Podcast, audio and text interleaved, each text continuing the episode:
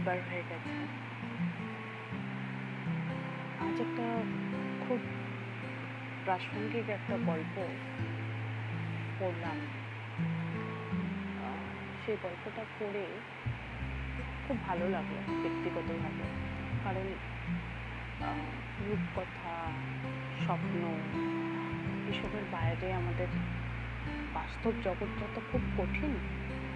তো এই বাস্তব জগতের কিছু কিছু টুকরো ছবি যখন আমাদের কাছে গল্প আকারে আসে, তখন সেই গল্পগুলো পড়তে যেমন ভালো লাগে, তেমনি মাঝে মাঝে একটা আয়না চোখের সামনে বড় প্রতিফলিত হয়ে আসে এবং একটা ভয়, একটা ভাবনা মেশানো, একটা অনুভূতি হয় যে সত্যি মানুষের জীবন মাঝে মাঝে এরকমও হয়ে থাকে। তো গল্পটা ভাগ করে নিতে খুব ইচ্ছা করছি। গল্পটা ছিল এরকম অসীমবাবু এবং রমেশবাবু দুই বন্ধু, দুই মধ্যবিত্ত। অসীমবাবু রমেশবাবুর তুলনায় একটু ক্ষমতাশালী লোক। মধ্যবিত্ত ঠিক বলব না, বলব উচ্চবিত্ত এবং মধ্যবিত্তর মাঝামাঝি একটা পর্যায় এবং বেশ অর্থবান একজন ব্যক্তিত্ব। এদিকে রমেশবাবু একজন ছাপোষা সাধারণ, মধ্যবিত্ত একজন ব্যক্তি। দুজনের মধ্যে খুব ভালো একটা বন্ধুত্ব রয়েছে এবং তারা একই শহরে একই পাড়ার বাসিন্দা, তারা দুজনে পাশাপাশি বাস করেন অসীমবাবুর যেখানে দোতলা, একটা খুব সুন্দর সাজানো গোছানো বাড়ি। সেখানে রমেশবাবুর একটা মোটামুটি ছাপোষা, মধ্যবিত্ত বাড়ি, যেরকম টালির বাড়ি। খুব আহামরি কিছু নয়। কিন্তু ব্যক্তিগত দিক থেকে দুজনেই বেশ ভদ্র, সভ্য এবং দুজনের জীবনই বেশ স্বাভাবিক এবং মোটামুটি সচ্ছল। যদিও অসীমবাবু রমেশবাবুর তুলনায় একটু বেশি সচ্ছল তো এইভাবে দিন কাটছিল দুজনে একসাথে। অসীমবাবু একজন সরকারি চাকুরে, সেখানে রমেশবাবু একজন ছাপোষা প্রাইভেট ফার্মে চাকরি করা একজন সাধারণ মানুষ। দুজনেই নিজের জীবনটাকে বেশ সাধারণভাবে বাস করছিলেন, কাটাচ্ছিলেন। এবং অসীমবাবুর একটি পুত্র সন্তান হয় এবং রমেশবাবু একটি কন্যা সন্তান হয় প্রথমে এবং পরবর্তীতে অসীমবাবুর আবার একটি পুত্র সন্তান হয় এবং রমেশবাবুও আরও একটি পুত্র সন্তানের জন্ম দেন। তো চারজনের দুজনেরই চারজন করে ফ্যামিলি মেম্বার এবং খুব সুন্দর। আহ, তফাৎটা হলো অসীমবাবু ছোটবেলা থেকেই নিজের পুত্র সন্তানদের একটু বেশি স্বাধীনতা, সচ্ছলতার মধ্যে মানুষ করেছেন। সেক্ষেত্রে রমেশবাবু কিছু নিয়ম, কিছু সাধারণ জীবনের শিক্ষা যেগুলো খুবই স্বাভাবিক, অথচ খুবই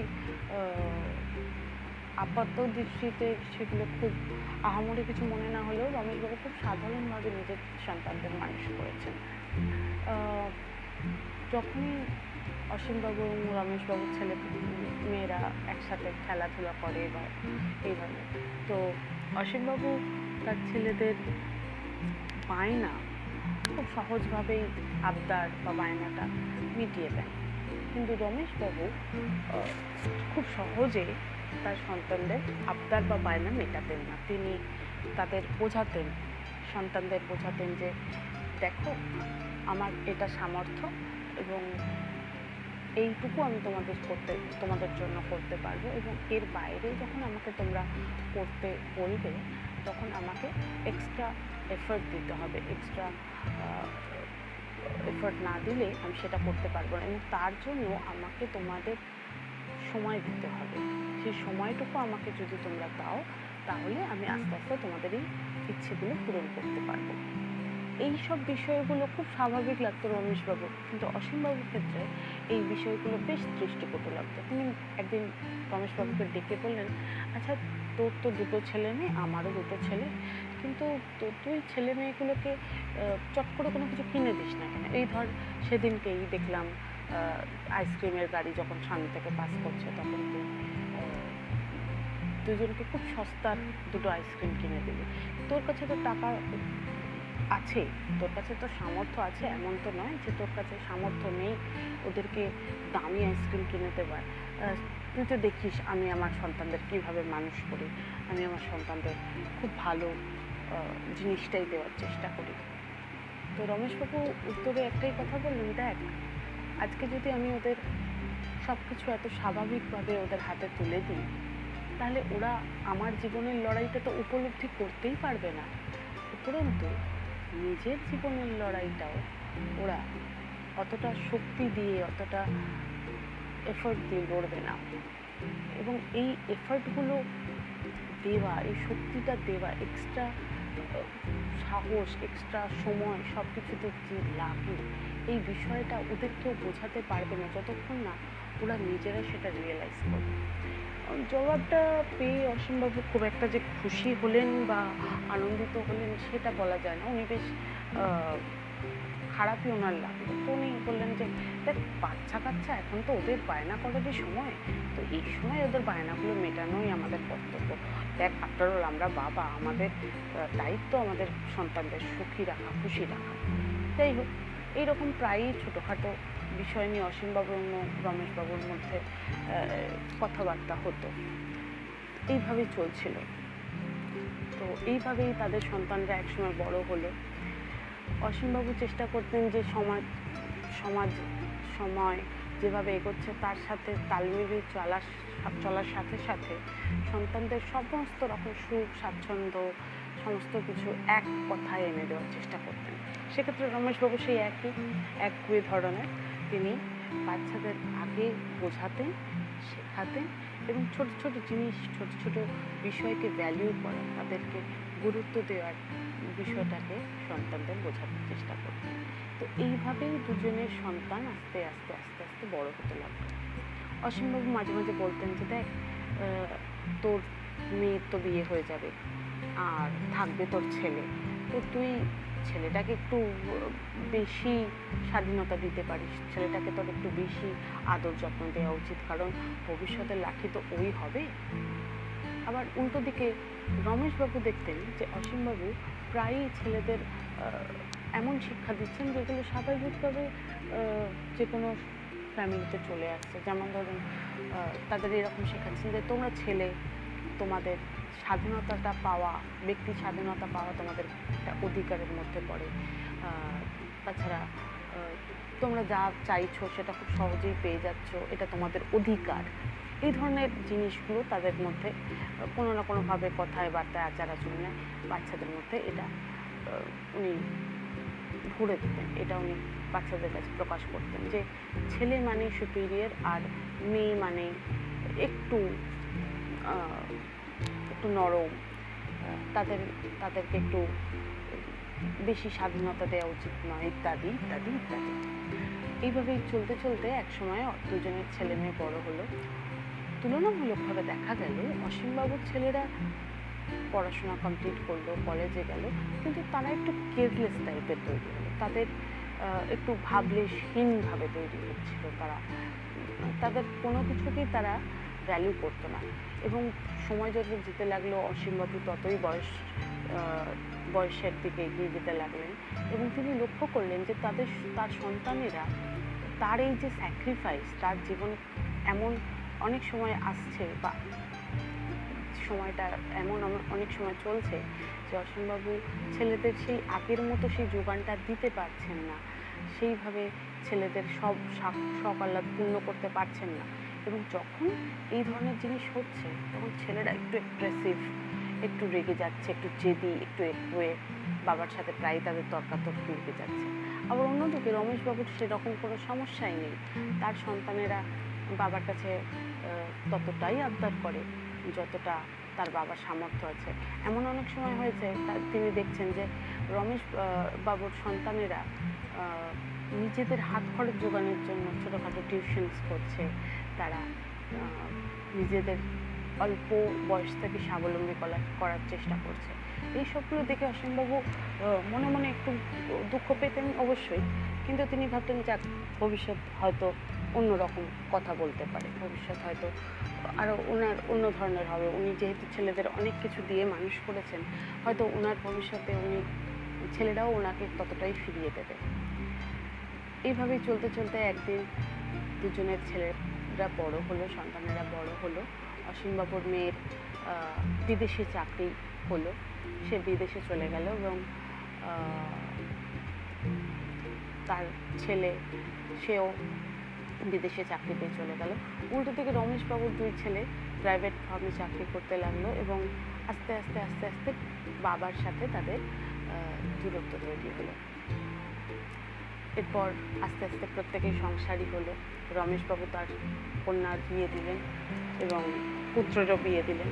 আবার অসীমবাবু তার দুই পুত্রের বিয়ে দিলেন। কিন্তু টুইস্ট অফ দ্য টেল হচ্ছে যে একসময় দেখা গেল যে শেষ বয়সে এসে যখন অসীমবাবু একটা সামান্য পেনশনের উপর নিজের জীবন কাটাচ্ছেন, সেই সময় তার ছেলেরা তাকে ছেড়ে চলে গেল। এবং তার কারণ এটাই যে অসীমবাবু আর আগের মতো তাদের বায়না তাদের আবদার মেটাতে পারছেন না। এবং এমন সময় এসে গেছে যখন তার বায়না করার সময় এসেছে, অথচ সন্তানের হাতে সেই সময়টা নেই যে তারা বাবার বায়নাটা মেটাতে পারে। উল্টো দিকে রমেশবাবুর মেয়ে এবং তার ছেলে উভয়ই বাবাকে খুব যত্নে রেখেছে। তারা রীতিমতো বাবার খবর নেয়, বাবাকে সময় মতো টাকা পাঠায়। বছর বছর বাবার সাথে দেখা করতে আসে। এবং রমেশবাবুর ছেলে বাবার জন্য ভিসা, পাসপোর্ট পর্যন্ত তৈরি করে রেখেছে এবং বাবাকে নিজের কাছে নিয়ে যাওয়ার জন্য, বিদেশে নিয়ে যাওয়ার জন্য প্রবলভাবে আবদার করছে। কিন্তু রমেশবাবু যেতে চাইছেন না। অথচ অসীমবাবু ছেলেদের সাথে থাকতে চাইছেন, অথচ ছেলেরা চাইছে তার শেষ জীবনটা বৃদ্ধাশ্রমে কাটুক। যদিও গল্পটা খুব প্রাসঙ্গিক এবং আমাদের সমাজে আকচার এই জিনিসটা হয়ে থাকে, আমি হয়তো অতটা সাজিয়ে তোমাদের বলতে পারলাম না যে আমি অ্যাকচুয়ালি কী পড়েছি। কারণ আমার কাছে এই মুহূর্তে লেখাটা নেই। এটা একটা ফেসবুক পোস্টের ফেসবুক গল্পের মাধ্যমে পড়েছি এবং আমি খুব খারাপ লাগল যে আমি লেখকের নামটা পেলাম না। কারণ সেখানে সংগৃহীত বলে লেখা ছিল। এটাও একটা টপিক যেটা আমি পরে আলোচনা করব এই বিষয়টা নিয়ে। যাই হোক, মোদ্দা কথা হচ্ছে যে, ব্যাপারটা হচ্ছে আমরা সন্তানদের যখন মানুষ করি, আমরা ভাবি যে সন্তানের আবদার সন্তানের ইচ্ছা, যদি আমরা উত্তরোত্তর মিটিয়ে দিই, তাদের আবদারটা, বায়নাটা পূর্ণ করি, তাহলে হয়তো আমাদের কোথাও একটা সার্থকতা রয়েছে। তাহলে হয়তো আমরা কোথাও গিয়ে নিজেদের দায়িত্বটা সম্পূর্ণ পালন করতে পারলাম। এই একটা বিশ্বাস আমাদের মধ্যে রয়েছে। কিন্তু আদৌ এই বিশ্বাসটা সত্যি নয়। কারণ সন্তানকে আপনি যত জীবন যুদ্ধে লড়াই করাটা শেখাবেন, সন্তানকে আপনি যত শেখাবেন যে কীভাবে কতটা কষ্টে আপনি অর্থ উপার্জন করেন, কতটা দায়িত্ববোধ, কতটা সময়, কতটা পরিশ্রম একটা অর্থের পিছনে লাগে এবং সেই অর্থটা খরচা করার জন্য কতটা বুদ্ধির খরচা করতে হয়? সেই জিনিসগুলো যদি খুব ছোটোবেলা থেকে বাচ্চাদের মনে একটু একটু করে ঢুকিয়ে দেওয়া যায়, এবং প্রত্যেকটা জিনিসকে উপযুক্ত গুরুত্ব দেওয়া। যেমন ধরুন, আপনি একটা ছোট চকলেটও যদি তাকে কিনে দেন, সেই চকলেটটার পিছনে আপনার যে পরিশ্রমটা আছে, আপনার যে ভালোবাসাটা আছে, সেটার গুরুত্বটা যদি আপনার শিশু বোঝে, এবং এই ভালোবাসা, এই গুরুত্ব, এই সমস্ত জিনিসকে ভ্যালু করার যে একটা অভ্যেস সেটা যদি ছোটোবেলা থেকে শিশুদের মনে গড়ে তোলা যায়, তাহলে তারা কিন্তু খুব অল্প বয়স থেকেই স্বাবলম্বী হতে শুরু করে এবং প্রত্যেকটা জিনিসকে গুরুত্ব দিতে শিখবে, পরিশ্রম করতে শিখবে। সর্বোপরি এটা খুব বড় কথা। এবং আমরা শিশুদের, শিশুরা যেটা আমরা ছোটোবেলা থেকে শুনে আসি যে শিশু- শিশুরা হচ্ছে একটা মাটির দলার মতো, তাকে আপনি যেভাবে করবেন শিশু সেইভাবেই তৈরি হবে। তাই এই মাটির দলার মধ্যে প্রাণ প্রতিষ্ঠা করার সময় আপনাকে লক্ষ্য করতে হবে যে আপনি ওর মধ্যে কী গুণ করে দিতে চাইছেন। আপনি যদি তাকে খুব সহজেই কোনো বিষয় দিয়ে দেন, কোনো বায়না খুব সহজেই তার রক্ষা করেন, তাহলে কিন্তু সে সেই জিনিসটার গুরুত্ব বুঝবে না। আপনার পরিশ্রমের গুরুত্ব বুঝবে না। এবং সে নিজেও ভবিষ্যতে সেই জিনিসটা যখন পাবে না, তখন আপনার প্রতি তার একটা রাগ, একটা খুব জন্মাবে। অথচ খুব স্বাভাবিকভাবেই যদি আপনি খুব ছোটোবেলা থেকে তাকে শেখান যে এইভাবে জীবনে এইভাবে জীবনে প্রত্যেকটা বিষয়ের গুরুত্ব হয়, প্রত্যেকটা বিষয়ের পিছনে একটা পরিশ্রম, একটা সময়, একটা হার্ড ওয়ার্ক লাগে, কঠিন শ্রম লাগে, তাহলে আপনার শিশু যে ভবিষ্যতে মানুষ হতে যাচ্ছে, সে কিন্তু খুব ভালোভাবে সমাজের সাথে, সময়ের সাথে নিজেকে অভিযোজিত করতে পারবে, মিলিয়ে দিতে পারবে। ফলে তার জীবন যুদ্ধের লড়াইটা খুব সহজ না হলেও তার অঙ্কের সূত্রগুলো খুব ইজি হবে, যাতে অঙ্কটা, জীবনের অঙ্কটা সে তাড়াতাড়ি মিলিয়ে নিতে পারবে। এটা আপনার জন্য ভালো এবং আপনার সন্তানের জন্য ভালো। এই জিনিসটা আমার মা আমাকে বলেন এবং আমার মা আমাদের এইভাবেই মানুষ করেছেন। আমার বাবা মা এইভাবেই আমাদের ছোটোবেলা থেকে প্রত্যেকটা জিনিসকে গুরুত্ব দিতে শিখিয়েছেন। যার জন্য আমি ব্যক্তিগতভাবে বলতে পারি যে আমি অনেকটা উপকার পেয়েছি। আমার চাহিদাগুলো অনেকটা সীমিত হয়েছে। চাহিদার পরিধিটা সীমিত হয়েছে এবং এই একই ভ্যালুজ আমি আমার সন্তানকে দিই, যাতে সে ভবিষ্যতে যখন সে কোনো কিছু পাবে না, তখন সেই জিনিসটাকে পাওয়ার জন্য সে পরিশ্রম করতে পিছুপা হবে না। আমি চাই আপনার সন্তানও রমেশবাবুর সন্তানের মতো সুসন্তান তৈরি হোক। এমনটা না হয় যে অসীমবাবুর সন্তানের মতো আপনার সন্তান কোনো কিছু না পেয়ে আপনাকে ভুল বুঝুক। এই ভুল বোঝার সিঁড়িটা কিন্তু আমরাই তৈরি করে দিই। তাই আমার অনুরোধ, আপনি আপনার সন্তানের জীবনশৈলীটা একটু অন্যভাবে করে তোলার চেষ্টা করুন। যাতে তার ভবিষ্যৎটা খুব সরল, খুব স্বাভাবিক হয়। আজকে এইটুকু, আজকের আজকের গল্পের মাধ্যমে আমি এটা শিখেছি এবং আমি চাই আজকের ডায়েরিতে আমি আপনার সাথে এটা ভাগ করে নিই। পুজো আসছে পুজো আবার চলে যাবে। জীবন কিন্তু চলতে থাকবে এবং আমরা এখন একটা খুব গুরুত্বপূর্ণ সময়ের মধ্যে আছি। এখন ব্যক্তিগতভাবে বলতে গেলে সবারই আর্থিক অবস্থা বলুন সামাজিক অবস্থা বলুন, খুব শোচনীয় একটা অবস্থায় আমরা আছি। আমাদের এই সময়টা থেকে অনেক কিছু শিক্ষা নিতে হবে, আমাদের জীবন থেকে অনেক কিছু শিক্ষা নিতে হবে এবং আগামী দিনে আমাদের নিজেদের আরও তৈরি করে রাখতে হবে আরও কঠিন সময়ের জন্য। হতে পারে আগামী দিনে এর থেকেও কঠিন সময় আসবে অথবা আসবে না। কিন্তু যদি আমরা তৈরি থাকি, তাহলে হয়তো সেই কঠিন সময় বা কঠিন পরিস্থিতির পরিস্থিতিতে লড়াই করাটা অনেক সহজ হয়ে উঠবে। আজকের মতো এইটুকুই আবার সময় পেলে আবার আমি আমার অডিও ডায়েরি আপনাদের সাথে ভাগ করে নেব। ততক্ষণের জন্য খুব ভালো থাকবেন।